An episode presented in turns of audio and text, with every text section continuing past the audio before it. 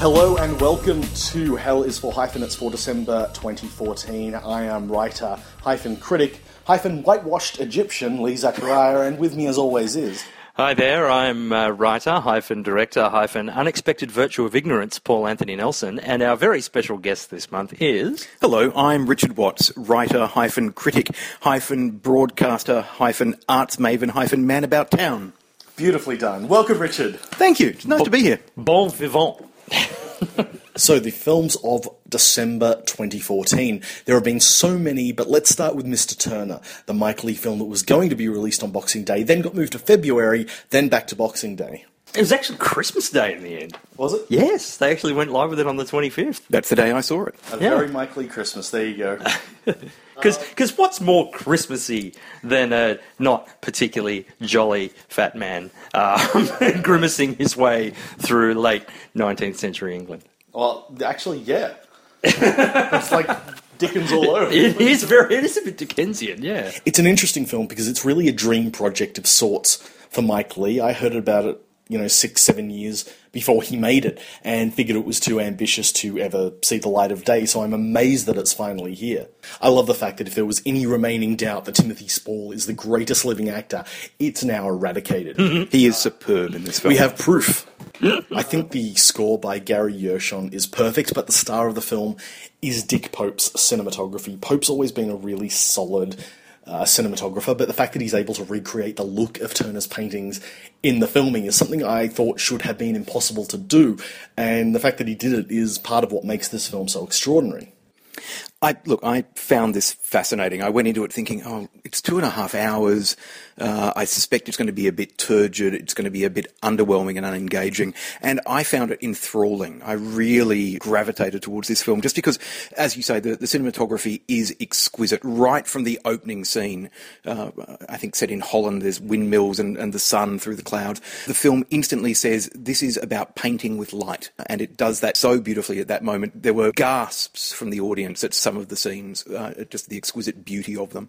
And I found it fascinating because it's that wonderful combination of the grotesque and the sublime.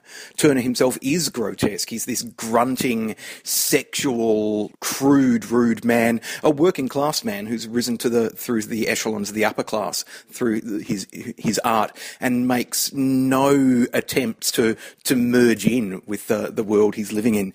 So they see him as grotesque, he sees them as grotesque perhaps. But it's also beautifully sublime, the intensity of his love for art, the the the way that it captures his painting, which again can, he's spitting on paintings and scratching mm, at them. So there's again that the balance of that I find fascinating. He's no brute, though. Like, he's extremely erudite. He's able to talk with the upper class. He's able to speak with them on their terms. But then, as you say, he'll hock a loogie on a painting and rub some, you know, and he'll kind of grunt his way through certain conversations. And look, I concur on, on Spall and the cinematography. I've never known Mike Leigh to focus on the visuals this much. This is by far the most cinematic film Mike Leigh has ever made. He's usually much more concerned with, you know, the personal dramas, but no less so here. Like, this is, this is a really great character study, and Spall is full force like gets his moment to just shine. And but it's all it's the subtleties of his journey. The only thing with this film and i love the the way it evoked the period. I love that it, what it, what it says about uh, being an artist.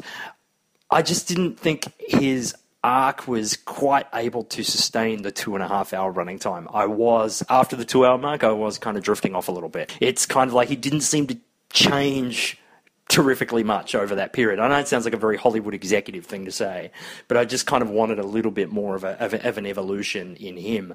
To counter that, I would say that we do see a change in him, but we see that change viewed through the world around him as his art goes from being fashionable to being unfashionable, hmm. and the way that society around him responds as the, the pre-Raphaelites work is coming into into vogue and so forth, and the, the Queen's contempt and dismissal of hmm. his work. But you also said that he's not a brutish man. I would disagree there. He Yeah, is a brute. He's a brute towards his wife and his daughters. Very much and so. this is, for me, the most frustrating point of the film that it plays too much into the myth of, of greatness and of the great man and tends to overlook the women and the impact of his uh, attention or lack of attention towards the women in, in his life. Yes, we get the housekeeper. Yes, we get his lover as the film progresses. But I would have liked to see the wife and daughters rendered as more than two-dimensional harridans, which is essentially what they were. Yeah, I, I, I thought that the housekeeper was an incredibly poignant figure, and I think that's one of the film's real strengths is the fact that she's just kind of strung along and ignored and used whenever he needs her. But yeah, you're right. The wife and the daughters are treated kind of as background figures. Or even comic relief at yeah. some points. Besides some minor quibbles, I still think this was a very, very good film. But I just kind of felt after a while, I, I felt it a little bit wearying. So when I was looking at the, the films that are coming out in December, I thought, well, you know, there are a lot of big films. December's a big film kind of time. And we'll probably talk about Ridley Scott's epic uh, Moses story, Exodus. Um, but we're not going to, uh, because when we were looking at the films that affected us this month, I think we all sort of agreed Paddington was one of the better ones. Uh, the adaptation of the beloved English children's tale of the bear uh, from Peru that gets found at a, a train station, uh, which I thought I dreaded it the moment I saw the teaser poster. I thought, oh god, what are they going to do to this? I know because you know I love Paddington. I was Who terrified. love Paddington, really? Well, exactly. um, but it was fantastic. The director, I've totally blanked on his name, but he's the he's the guy who did uh, Bunny and the Bull, which I loved. Oh, okay. But yeah, Paul King is the director's name. Nicely done. Um, it's so good, and it's surprisingly faithful to the original. There are so many laugh out loud moments. Yeah, I really love this film. It's a delight, I have to say, and it, it's not just delightful because it's a, a clever children's film with jokes for adults, and I mean that in itself can be a hard balance to get right sometimes.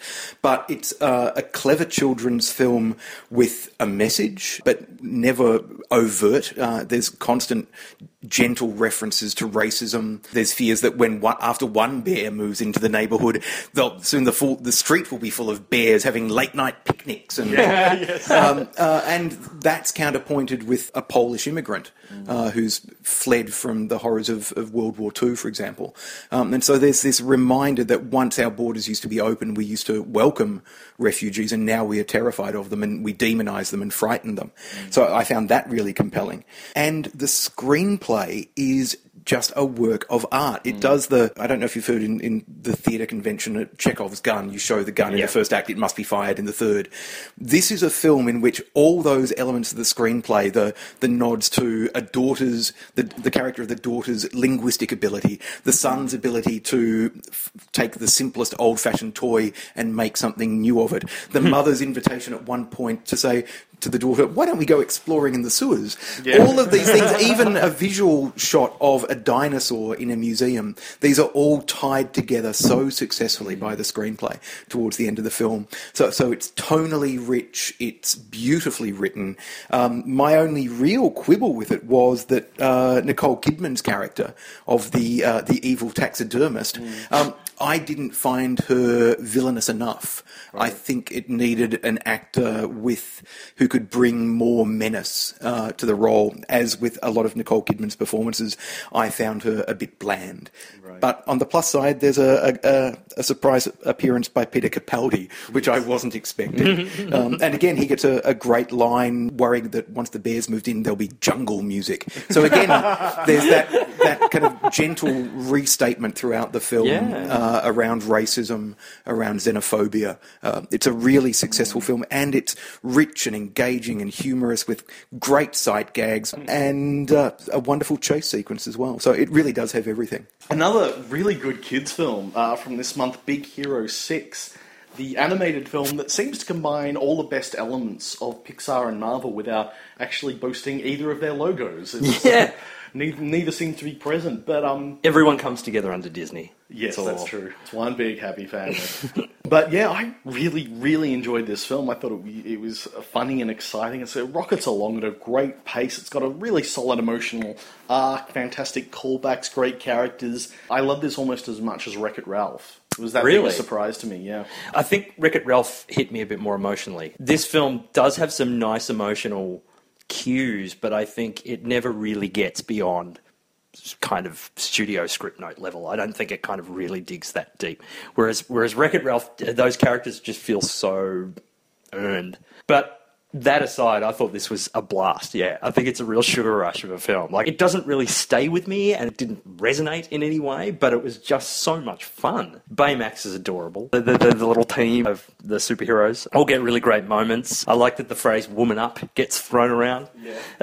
Um, you know, things, little things like that. Again, between this and Frozen, you've, you've begun to see this real uh, concerted effort by Disney to start addressing equality of gender and, and giving girls heroic moments and, and, and giving girls something to aspire for in these movies. I think it's really cool. But it, it looks great. The whole vision of San Fransokyo, yes. um, yeah, sort of Japanese American kind of mix, and the team's racially diverse as well, which I really liked. Big Hero Six is tons of fun. Like it's probably the best pure Boxing Day family movie out there. Which brings us to the final part.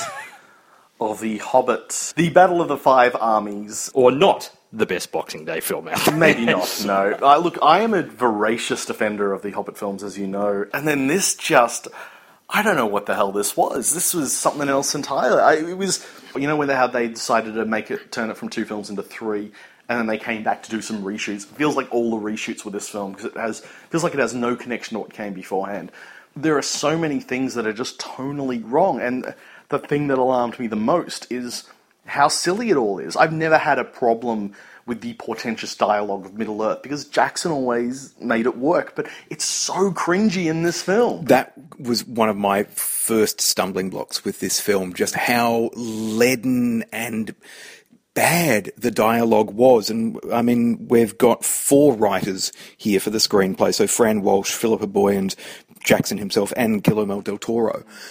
So you would think between the four of them, they could have looked at the dialogue and thought, wow, this is a bit off. But they didn't. And that, to me, is just one of the many problems that this film has.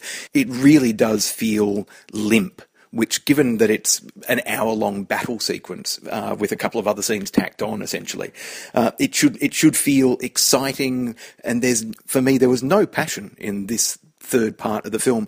And I didn't enjoy the first Hobbit film, but I actually did enjoy the second one and have defended it. Um, so I went into this one with somewhat higher expectations, thinking this is the film in which he brings it home, pulls all the threads together, makes it work. No, it turns out this is the film in which he drops the ball and has produced a leaden, hollow, flat spectacle. I love the first Hobbit film. I didn't mind the second one, and this is just yeah, drop the ball's the perfect phrase, and limp as the film is almost chronically afraid of paying anything off properly.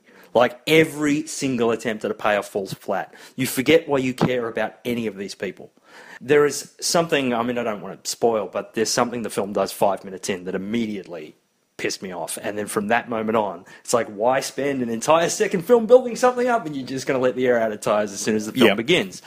And all of a sudden, we're just left with these conversations that aren't really paid off. And there's this entire subplot about, you know, greed overtaking this person. And then it just kind of gets solved in a two minute thing. All right, let's do this now. And in such an unimaginative yes. way, where we see someone essentially wrestling with his conscience in such a cliched manner. There's so many cliches yeah. in this film, visual cliches. There's, as you say, there's moments that should be built up that are dropped flat.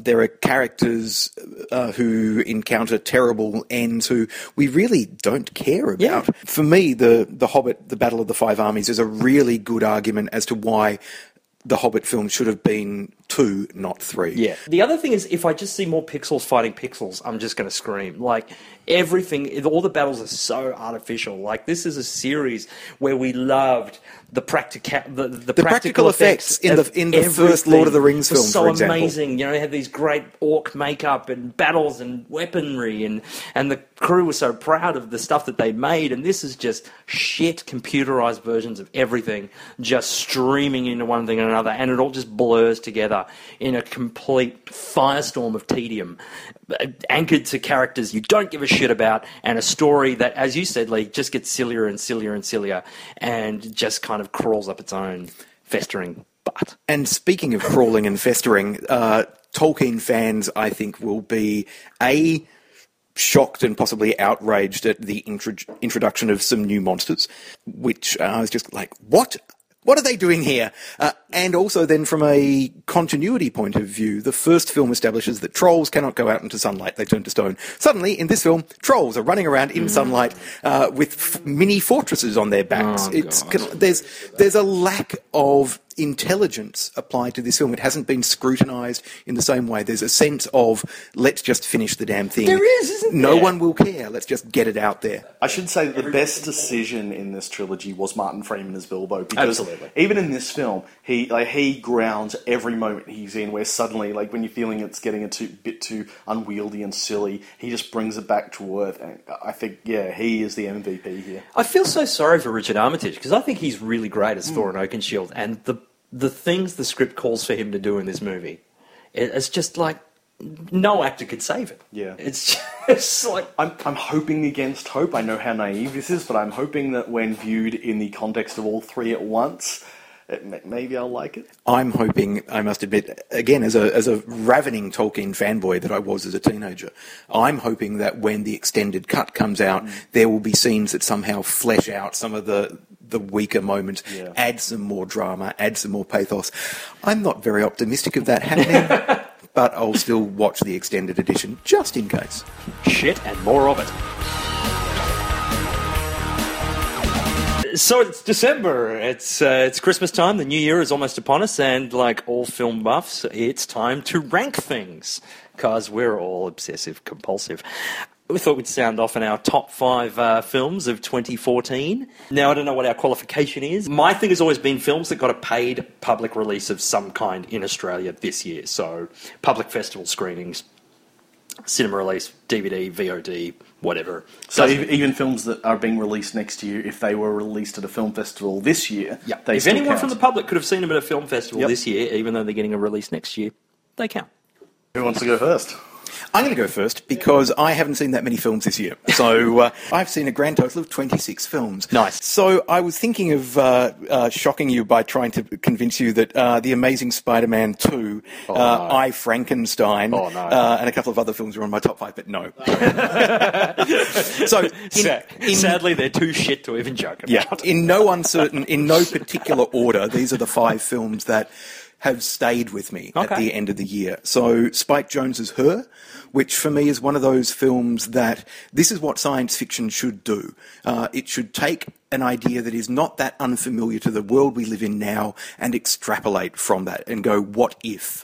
And I thought the use of technology in her was fascinating, even though the structure of the film was very generic three act structure, as if to say to audiences, well, the ideas are out there, but look, you know how the story beats are going. But I still found it a rich, resonant, moving, intelligent film.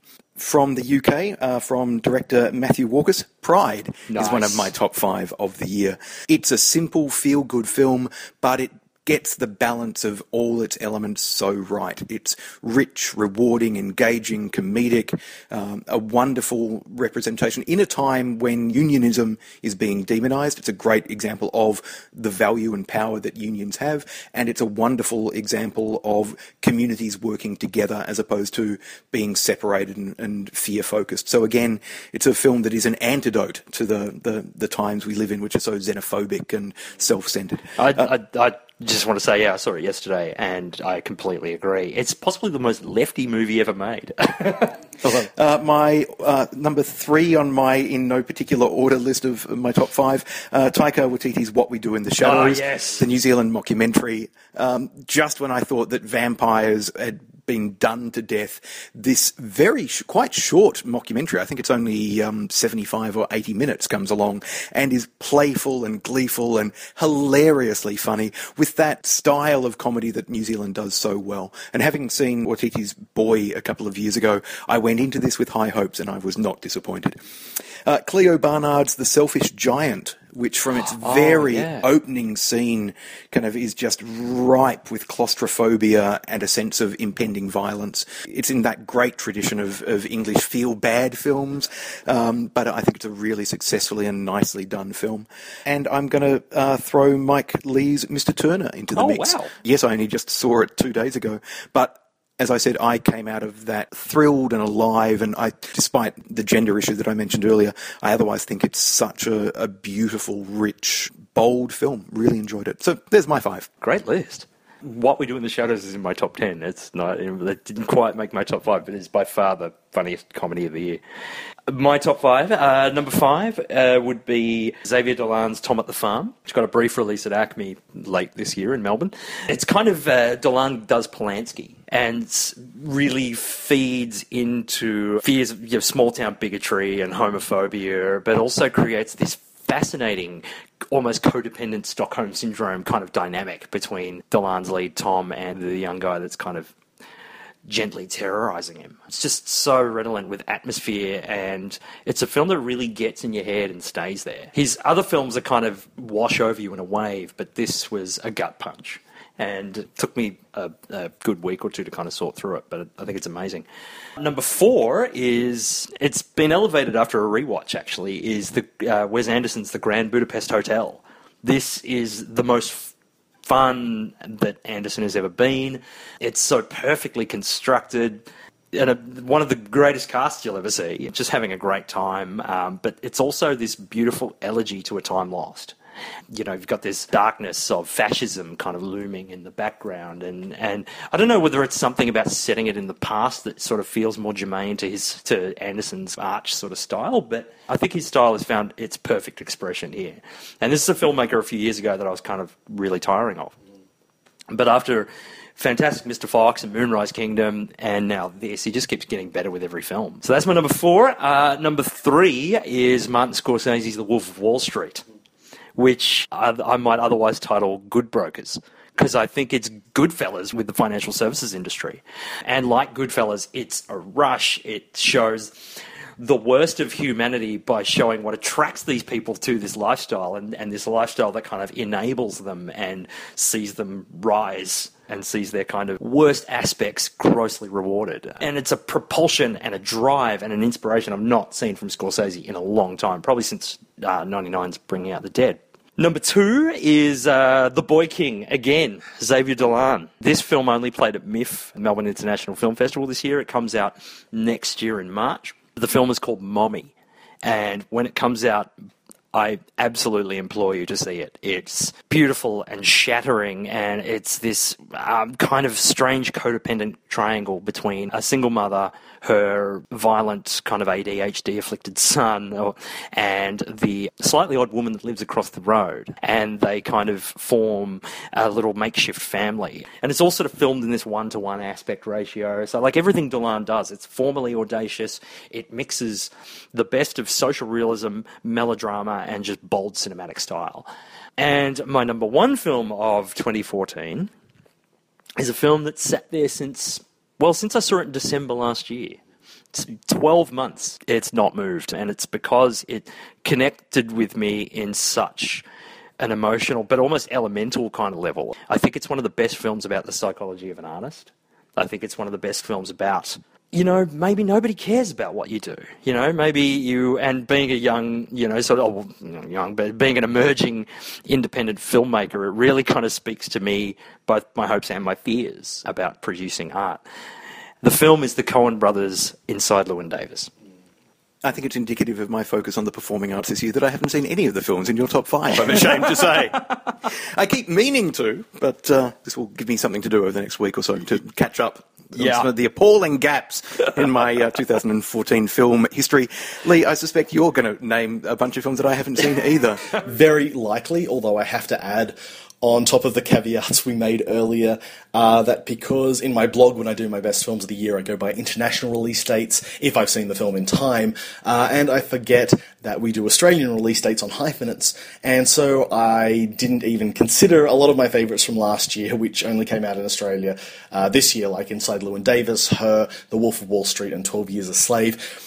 So I'm not going to try and do mental calculations to figure out where they might fit in with the list I made for today. I'm just going to say that I could easily do two top fives, so just imagine they're on the list. Coming at number five is uh, a film I just saw because I had a gap in my schedule at MIFF. I almost didn't see it, but I thought, you know what, I got nothing else to do. And that's Maidan. It's a documentary about Jesus. the Ukraine uprising that is told with almost no context. It's just a locked off camera over the course of the protests in the square against the Ukrainian president, and it's mind blowing. It's uh, uh, the music is so haunting. The funeral marches that the people sing in the square are so haunting that me, unable to, to remember a song unless I've heard it a million times, this song six months later is still stuck in my head. Oh, wow. Number four, for reasons outlined earlier, Mr. Turner. Number three is uh, the Grand Budapest Hotel. There is a very strong argument to be made that this is Wes Anderson's best film. It's certainly the ultimate statement of his intent. Uh, the Russian nesting doll storytelling is pretty much his declaration of uh, how he sees the world and how he likes to tell stories. Number two is Force Majeure the funny and dramatic and perfect examination of the modern condition and how we react primarily to nature in this uh, very constructed world. And it's just, for something so devastating, I, I didn't expect it to be so rewatchable. Like, I was emotionally ruined by the end of it and immediately wanted to watch it again. These two things usually do not go together. and my number one film of the year Xavier Dolan's Mommy, Boom. Which is getting a general release next year, but came out at uh, the film festival circuit this year. Dolan does with small dramas does more cinematically with them than most blockbuster directors. There are action films that I've seen at the cinema and going, you know what, could have seen that on DVD. What Dolan does with dramas, I think, you know what, you have to see that at the cinema. The things he does with the format are just, I've not seen anyone else do them. Uh, and that's true of Tom at the Farm as well. Um, but Mommy, for me, was the uh, most incredible experience I'd had in a cinema all year. I've got some catching up to do.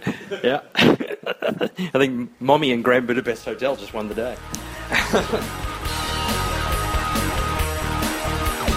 So, Richard, please tell us whom have you picked for your. Hell is for Hyphenates Filmmaker of the Month. I've picked the American independent filmmaker Gregg Araki, whose work resonated with me so much when I first saw one of his films in my mid 20s, and he's a filmmaker who continues to intrigue me. Excellent. Yes, he's a he's a great choice. I, I I have to admit, I've sort of come to him backwards, where I saw his later work, and only now have sort of gone backwards to see how he got to that point. So it's been a very interesting journey watching all these films. Well, it's also been interesting for me because I've had a chance to fill in a couple of the gaps uh, in his filmmaking career that I hadn't uh, encountered earlier. It is unfortunate that none of us have been able to track down a copy of the never released on DVD or video, The Long Weekend O Despair from 1989. yes, his second film still tantalisingly uh, Out of our grasp. But we have seen 10 of his 11 feature films to date, so I think that gives us a, a great sense of watching a, a, a career emerge. And for me, it's fascinating to, starting with Three Bewildered People in the Night from 1987, his first film, watching that and, and already going, wow, there are quirks and tropes and elements of that film that are now part of perhaps his signature style. Yeah, he's still got the triangle structure, which happens in a lot of his films. Usually a gay guy, a straight girl, and a guy somewhere in between. He loves that dynamic. I love me a good ultra low budget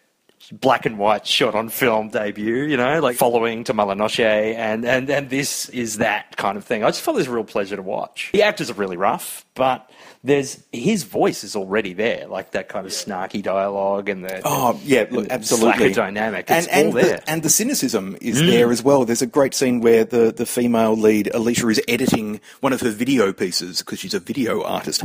And on the video, she's saying, I'm 25 years old and I have no idea where I'm going. All I see is the emptiness in the void. And then we hear Alicia in real time over the top just going, oh God. Uh, so that balance of existential pain and cynicism about said existential pain is there right from the start, which really intrigued me. I was wondering if, uh, watching this film, I was wondering if he was the first filmmaker inspired by Jim Jarmusch, who only beat him by a few years, because it's such a Jarmusch uh, feeling to the film. And they actually name checking him, name check him at one point, which I think confirms this. Yeah, yeah. Um, it's certainly one of the fun things about watching Araki films is he's so film literate that there are constant references to, to filmmaking. For, for example, the fact that uh, the male character David is wearing an eye patch throughout the film. I wondered if it was a John Ford reference, for Oh, example. wow, yeah, that never occurred to me. And there's also visual, uh, kind of lots of visual art uh, elements in there as well. There's certainly shades of some of Edward Hopper's paintings, such as Nighthawks and uh, Automat, kind of in terms of the framing and the positioning. And Araki is, is a poet of suburbia in many ways. He both loathes and loves that m- urban environment. And very Californian Yeah. suburbia too. There's shades of that kind of Laurie Anderson performance art sort of thing going on in there as well. And he does love to throw an Andre Bazin book in there.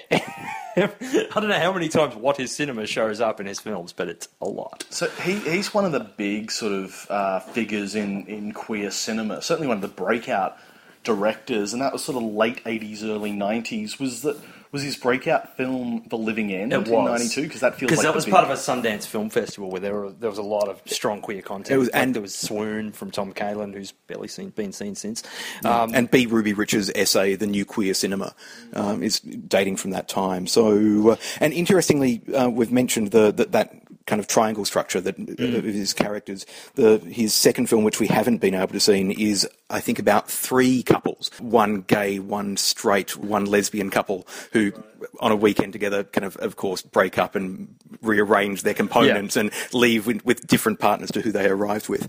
Um, and that sexual fluidity is one of the things that was so uh, significant about early queer cinema movement. It wasn't about gay characters, it was about queerness and the fluidity of sexual desire and the way that sexuality and desire can't necessarily be pigeonholed into just gay or just straight, which then does make The Living End, uh, his, his third film, somewhat intriguing because it is very much about two gay protagonists. So we're not seeing that menage a trois, we're not seeing the, the sexual fluidity, but we are seeing the embracing of the outsider and making them heroes in a, in a really significant way. And I also love the fact that, again, his filmmaking and student roots are, are there in the film, with, and his love of music is so Yeah. pre- throughout this film. So the character of John, for example, who is a, a writer and film critic, and the kind of guy who goes into a deep depression when Echo and the Bunnymen break up. He does win me over a lot with his use of early REM. That was uh, that, didn't, that didn't hurt my appreciation of it. Living End seems like a clarion call of anger to me.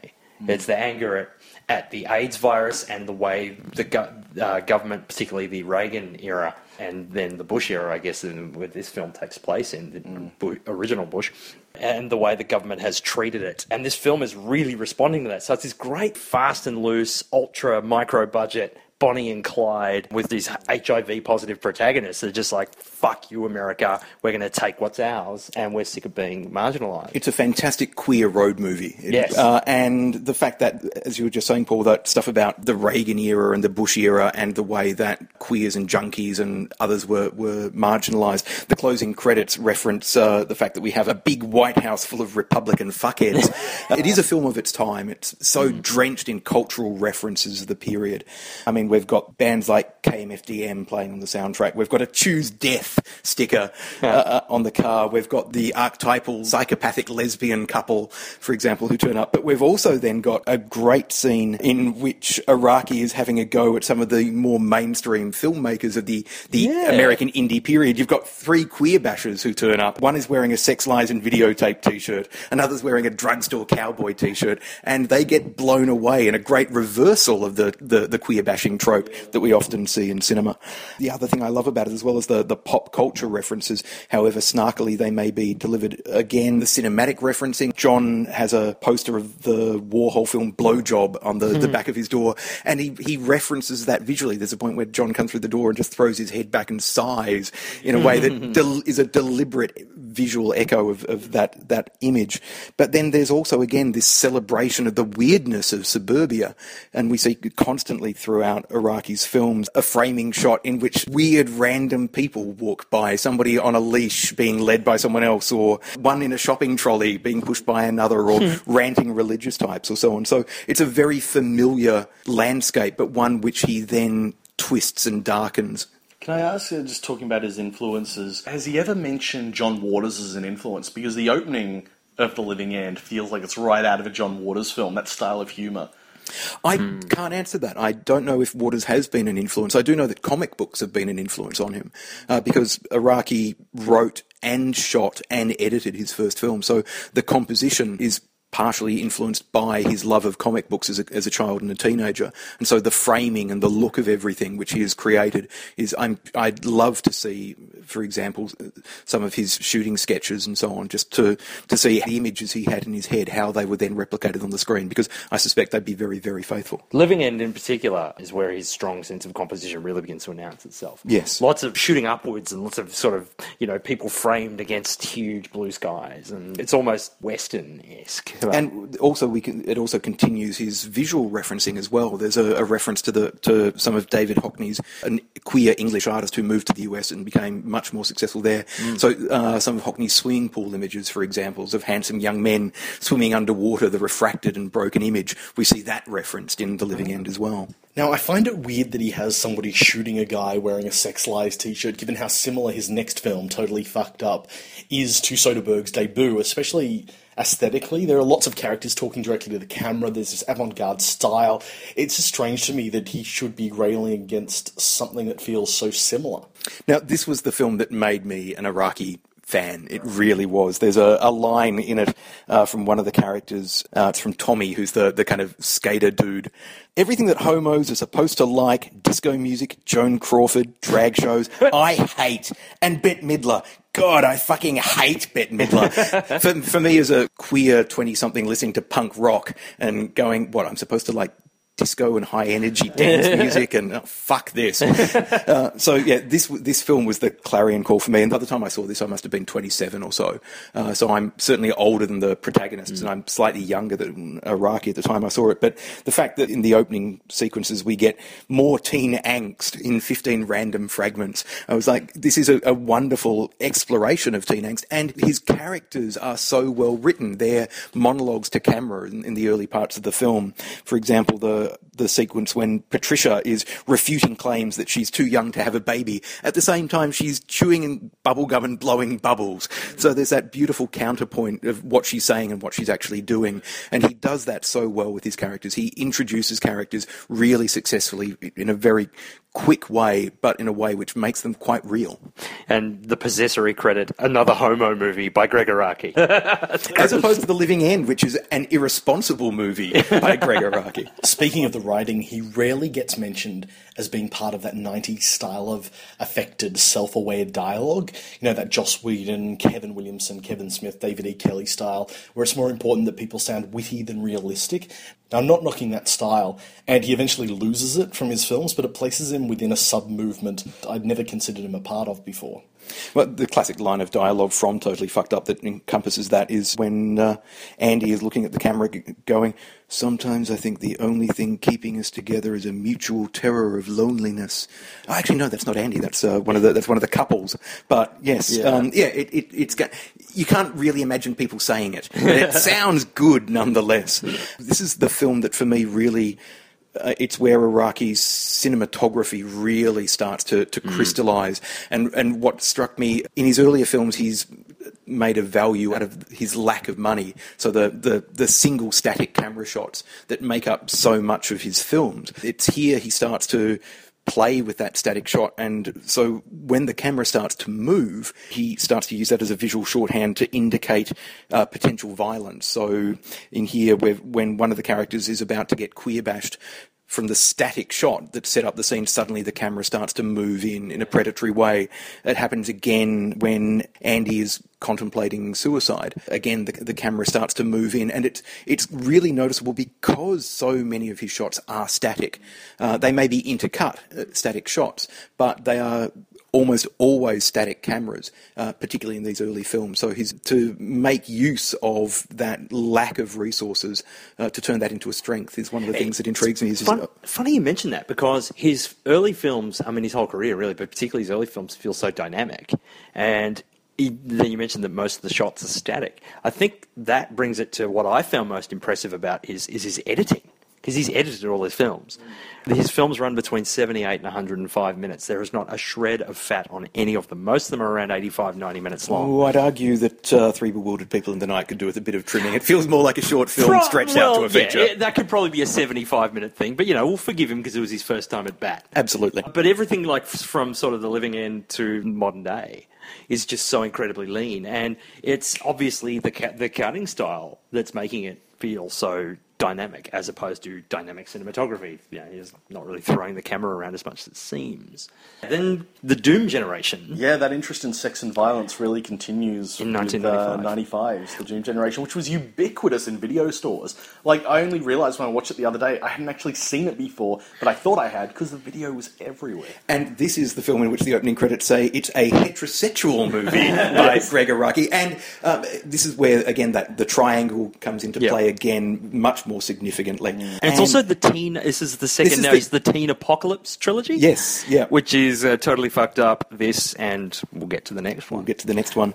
This is a film which I know a lot of people find difficult, and the irony becomes too over the top for some people, and the language that we've talked about, the female lead. I mean, I love her inventive swearing in this. It- it's kind of like jism breath as an insult. There's nonetheless, for me, a sense of life in this film, and it's his most ambitious film to date. It's certainly the, the film in which uh, he had French funding to make this film, and it looks so much more lush visually. But again, his composition is exquisite, and whether that's composition of a severed head sitting a- a- atop nachos, Oh, God. talking, for example, or some of the hallucinogenic hotel rooms that the characters are, are sleeping in. Because again, this is also a road movie in which our straight couple are joined by a character who is, well, he's referencing a character from The Living End. He's he's a bit of a loner. He's a bit of a psycho. He's the the freeing influence on our uh, our heterosexual couple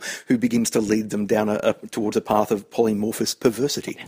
And they're all and their surnames are red, white, and blue, which is a comment on modern American teen, if you will. I did find this difficult at times. It's an incredibly abrasive film, And it's an incredibly excessive film. Yeah. And for me, that excess is a commentary on American capitalist culture of the period. He's almost throwing that excess in the audience's face, saying, This is the world you are part of. and comes to a pretty chilling conclusion too. Yeah, and and that conclusion comes at a point again, which is referenced again by the moving of the camera, because this is again a mm. film where there's so many static shots, again rapid editing and so forth, and often those shots include a, a classic. Araki trope of a young man lying on a bed with his head hanging over the He edge, does love kind of with his arms behind his back, which in the living end is used perhaps as a reference to uh, the world being kind of out of kilter and people being kind of at odds or looking at the world upside down. But here, the characters have committed murder, there's been all kinds of gross excess. Suddenly they hit a dog, and that's when the film becomes emotional.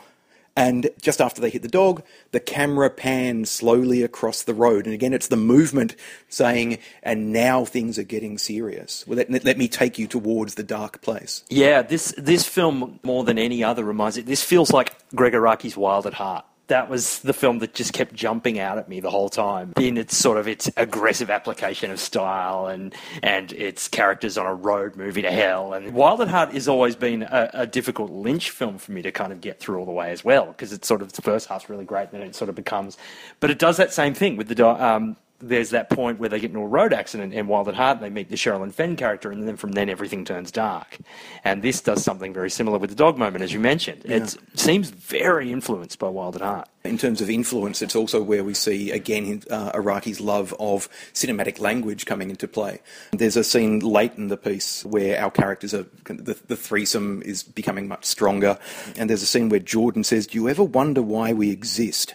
And as he says that, he's shot. It's a it's a very low shot. Uh, so and half of the screen is dark sky which perhaps represents freedom. The other half of the screen is a classically film noir esque kind of building uh, of shadows and angles. And the character almost seems kind of, is he going to be pulled one way or the other? And of course, he walks into the shadows, and we know that something horrible is going to happen. So that trilogy of 90s teen apocalypse films is rounded out with Nowhere. This is my least favourite of Araki's films because it feels the least focused and the most self-indulgent. Yeah. Um, It's again, pretty silly. It's it's a very kind of lean running time, which I think in this instance is a is a benefit to the film, and it strikes me as a film in which perhaps the excess of American culture that Araki had been commented on has suddenly become an issue for him personally.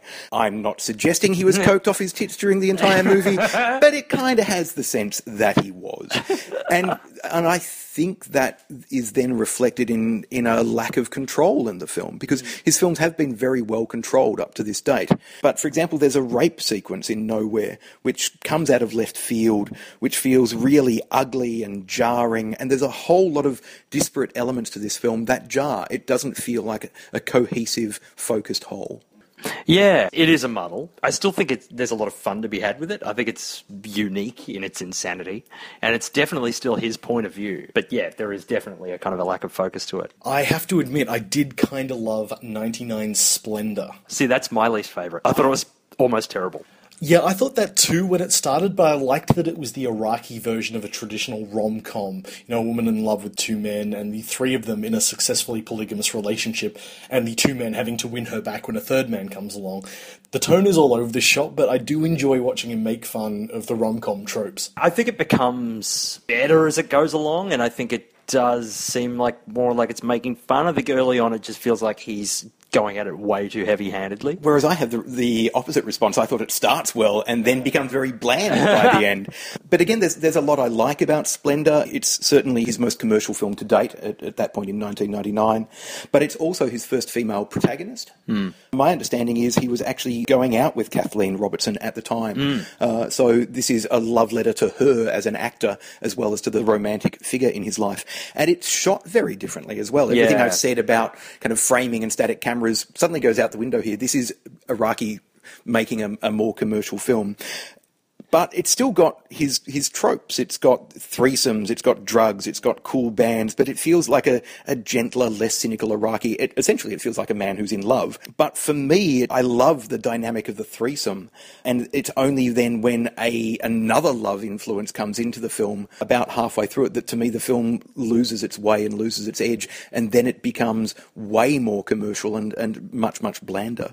So the first film of his I ever saw was Mysterious Skin in 2004, and seeing it again in the context of his career, I'm amazed at what a huge step up it is. Like I love what came before, but Mysterious Skin is something else entirely. This is an absolute masterpiece of a drama. And it's his first real drama because he's had moments of drama in his other mm. films, but they've been counterbalanced with comedy and satire. And it's interesting for a filmmaker who'd always been so prolific, too, that this was a five year period with no features. There was only a 2000 TV pilot, This Is How the World Ends. I don't know whether this time has kind of forced him to sharpen his skills or he's matured or what, but there is just, as you say, there is this quantum leap in assuredness. I think it's the weight of the text. This is a story about two kids who were molested, and as the film's tagline goes, one of them can't remember and the other can't forget. And it's got Joseph Gordon Levitt giving this amazing performance as a teenage hustler. It was kind of his breakout role after Third Rock from the Sun, Yeah. wasn't it? It was kind of his first. Levitt is, a, role. is amazing in this, and I think Brady Corbet's pretty great. yeah, Yeah, he really is. But the way Araki handles the quite complex and difficult emotion and the brutality is outstanding. He's so gentle, but he never holds back from the reality of what's happening. And this is such a, uh, a really sophisticated film, Yeah. and and this is the the first time that, that Araki has made a film that he didn't write the original story himself. So it is based on a novel, though he did write the screenplay. Although it feels so different to his earlier films to date, um, it still again has those trademark elements. Again, the static camera versus the the movement to show danger. When the very first time that the young Neil walks into the coach's house, we've seen him at the baseball game, and suddenly the camera is following him as he moves around the baseball pitch. He's caught the coach's eye. Coach invites him back to his house. The camera moves subtly aside as he enters the house, almost as if it's looking away from what is about to happen. Again, that referencing of uh, the character lying on the bed, looking at the world upside down. We see that again. We also see that reinforced in a later scene where Neil is in the park park on a swing set. So he's an almost adult, certainly a child, a teenager by that point, who's had adult experiences he, he should not have experienced. He's upside down again, looking at the world a kilter. The scene for me that is the most, perhaps the most heartbreaking. There are some violent and terrible scenes in this film, but the, the scene that always makes me cry is when uh, Neil is hustling in New York, and this man walks out of the darkness, lighting a cigarette, Oh, and it- it's this almost satanic-looking figure emerging from the darkness, wreathed in smoke and flame, who then turns out to be a sympathetic figure who just wants to be held, and he's covered in Kaposi sarcoma. This is such a, a human scene, and then of course it's foreshadowing another scene to come with another another John uh, picked up by Neil, which just goes horribly, horribly wrong. completely agree. This is for me he, absolutely his masterpiece. But yeah, there's a sensitivity that we haven't seen from him. You know, it's like like this could have like it's easy to look back in retrospective now and go, well, he applied all this care to it, but that wasn't necessarily evident from his skill set. This could have easily been a botch job. But the fact that he does it so beautifully and so with consummate skill is a huge credit to him as a filmmaker. And, and I think a lot of the culture probably underestimated him at this point. And I, I think so because he had something this reputation for doing these quirky, cheap, not in, in terms of budget, but also in terms of uh, what he was striving for. yeah, kind of films. in your and then, face, bit of shock value. You Yeah, know, and, it's then like- suddenly this film comes along. I mean, it's got an exquisite score. Uh, Harold Yes. Budd and Robin Guthrie's uh, score is wonderful. Araki's use of music is great in the film as well. He knows when not to use music. Mm. So at some of the most potent, dramatic moment, there is silence except for what we're hearing uh, from the characters themselves.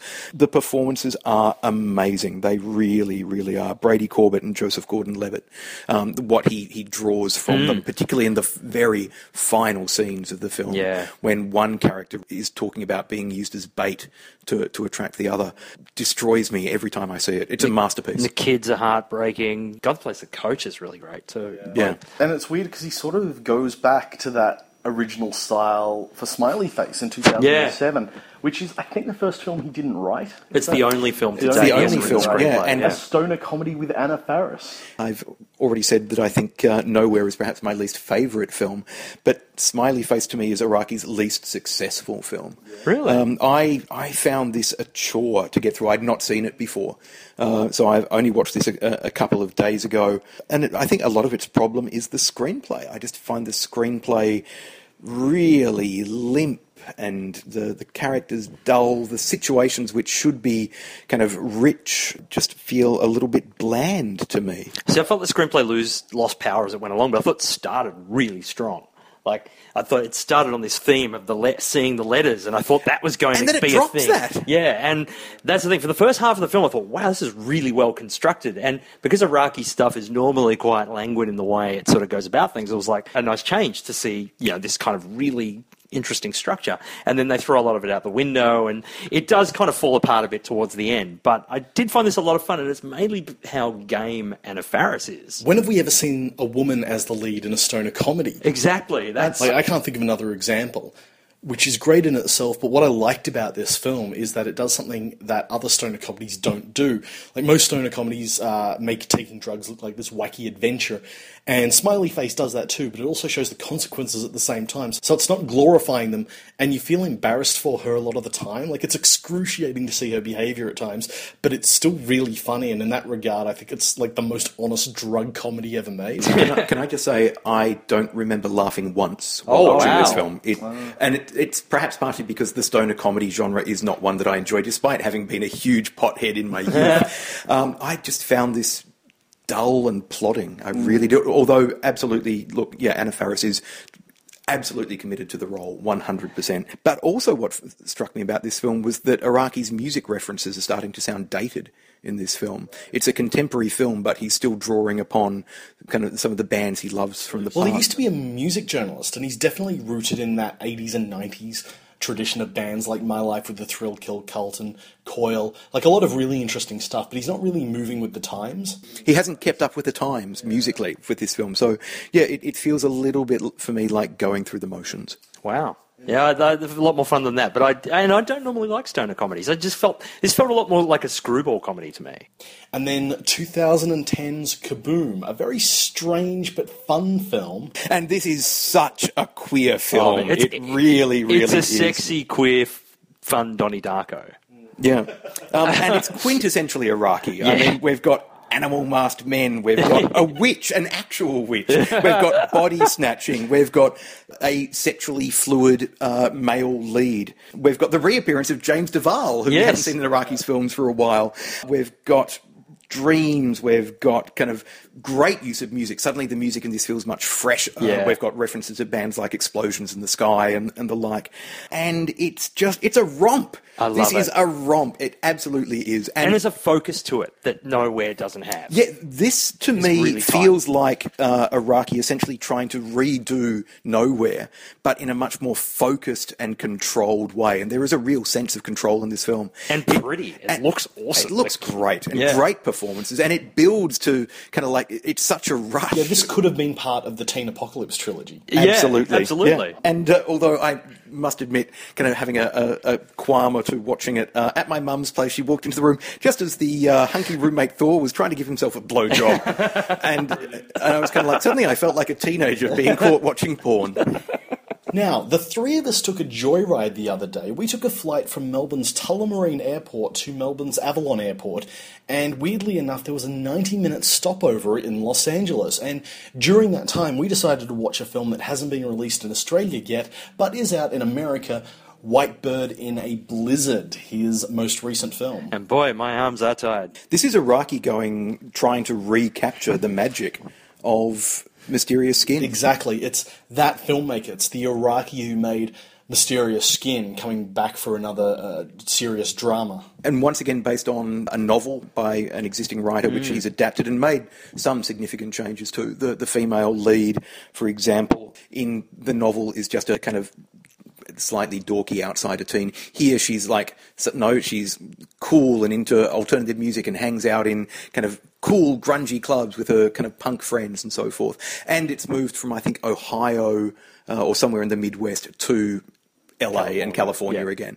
So it, it it definitely feels like an Araki film, but it's for me not as successful as Mysterious Skin.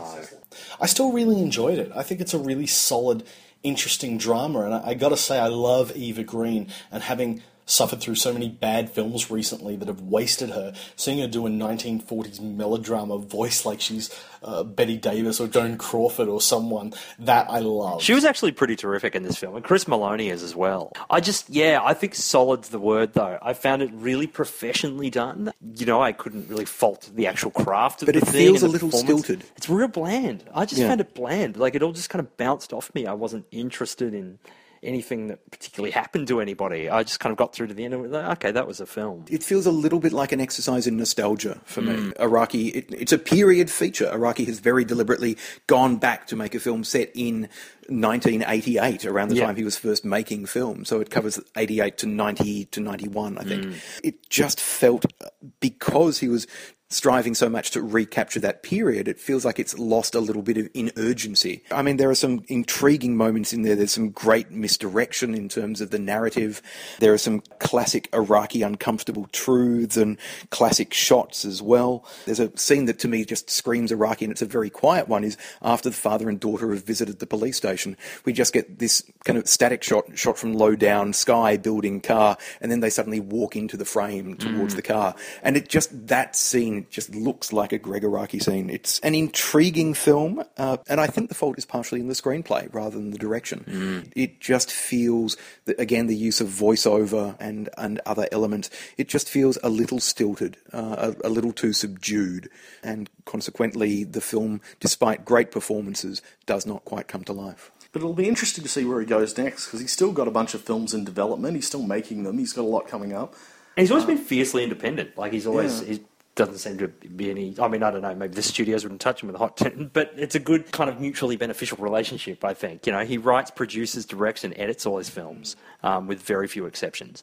He's sort of kept that where a lot of his colleagues from the time have either disappeared or moved into the the mainstream. He's really forwards this great independent spirit for the last 25 years, and I can't wait to see what he does next. I, look, I absolutely agree. He's a defiantly independent filmmaker whose love of outsiders has become the centerpiece of his of his narrative voice, uh, and it's perhaps because of that outsider status that he has remained outside the system. But again, despite some hits and misses throughout his career, he has made for me three really significant films personally, but also certainly look, Mysterious Skin. We all agree is a masterpiece rewatching Totally Fucked Up and The Living End, I also think those are both really significant uh, films, not just for the, the the genre of queer filmmaking, if it is a genre, but what they say historically uh, about that period as well, and just the way they're made, and particularly Totally Fucked Up. It remains a favourite. It was such a delight to, to be able to rewatch it again for this, and literally at one point jumping up, almost jumping up and down at my seat with glee when that audacious title suddenly flashes up on the screen. Start narrative here. Brilliant. Richard, thank you so much for joining us. Thank you very much. It's been an absolute pleasure, and uh, I'm glad I got to introduce you guys to some Araki films you had not seen. Very much appreciated. And we'll see the rest of you next year. Clang, clang, clang went the trolley. Ding, ding, ding went the bell.